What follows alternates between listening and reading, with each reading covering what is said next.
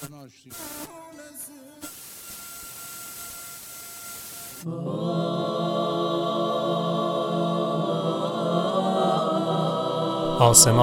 چهار روم رومانی درباره قدیر خم. نوشته فریبا کلهور کاری از مجتمع آموزشی سراج. فصل دوازدهم.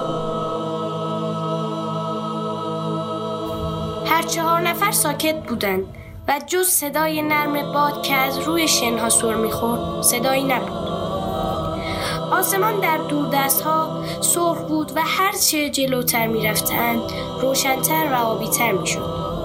ناگهان اسب سرخ صدایی شنید.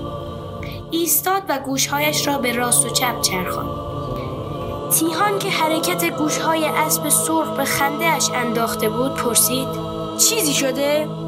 اسب سرخ جواب داد تعقیبمان می‌کنند همان دو نفر تیهان گفت چرا دست از سرمان بر نمی دارند؟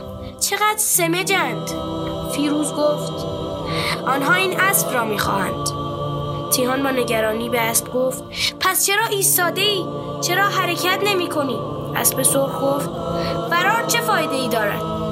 تیهان پایش را به شکم اسب و گفت تو را به خدا برو. برو.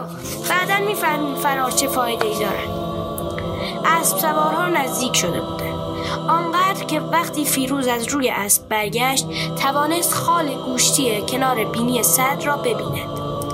گوشهای اسب سرخ دوباره چرخید و گفت باز هم صدای می آید صدایی که و در فاصله میان اسب سرخ و تعقیب کننده ها از سوراخی در زمین ده ها دیو کوتوله شاخدار بیرون ریختند. دیوها چماخهایی به شکل سر دیو در دست داشتند و دندانهایشان مثل گراز از دهان بیرون زده بود. اسب سرخ گفت محکم مرا بچسبید پسرها. پرنده توی بغل فیروز قش کرد. قبل از اینکه اسب سرخ فرصت فرار پیدا کند دیوها پاهای آویزان تیهان و فیروز را گرفتند و از پایین کشیدند.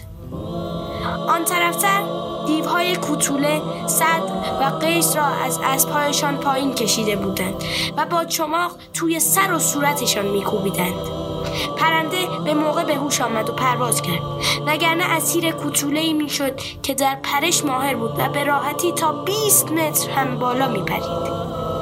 کوتوله ها یک لحظه هم از کتک زدن آنها دست بر نمی داشتند.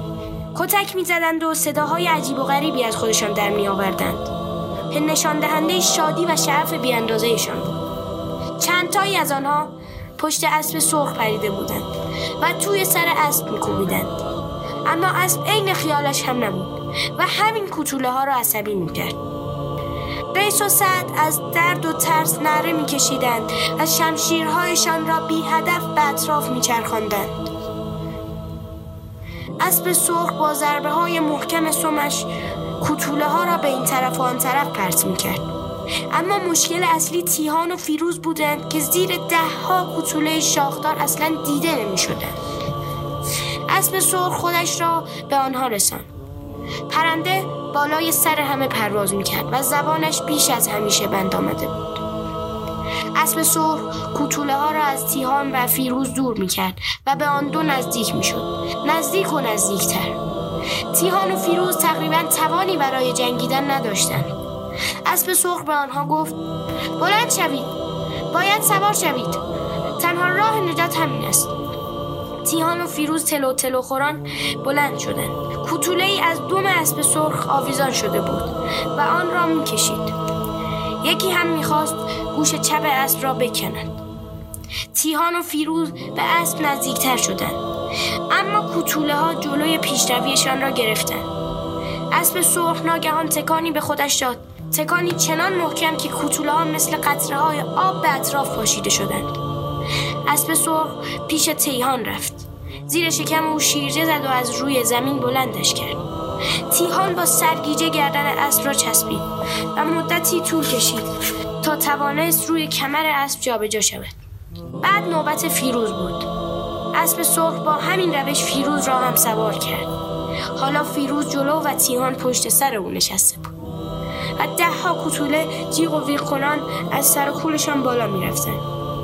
اسب سرخ بالا و پایین میپرید و هر بار تعدادی از کوتوله ها پایین میریختند و زیر سم اسب میافتادند پرنده فقط جیغ می‌کشید و خوشحال بود. اسب سرخ به راه افتاد. کوتوله ها هم به دنبالش دویدند ولی اسب تندتر از آن میتاخت که کوتوله ها بتوانند به او برسند. کوتوله های شاخدار کمی دنبال اسب سرخ دویدند. اما وقتی دیدن بیفایده است همگی به طرف سعد و قیس دویدند. سعد و قیس حتی یک جای سالم هم در بدن نداشتند. اما دیوهای کوتوله هنوز دست بردار نبودند. اسب سرخ در صحرا میتاخت و باد میان یالهایش میپیچید. فیروز و تیهان به زحمت خودشان را روی اسب نگه داشته بودند. هر دو سرگیجه داشتند و بدنشان خسته و بیحال بود. فیروز که نزدیک بود از روی اسب بیفتد محکم به یالهای اسب چنگ زد و گفت آرامتر آرامتر. اسب حال روز فیروز را فهمید و سرعتش را کم کرد. پرنده از آنها پرسید ها، ها، حالتان خوب است؟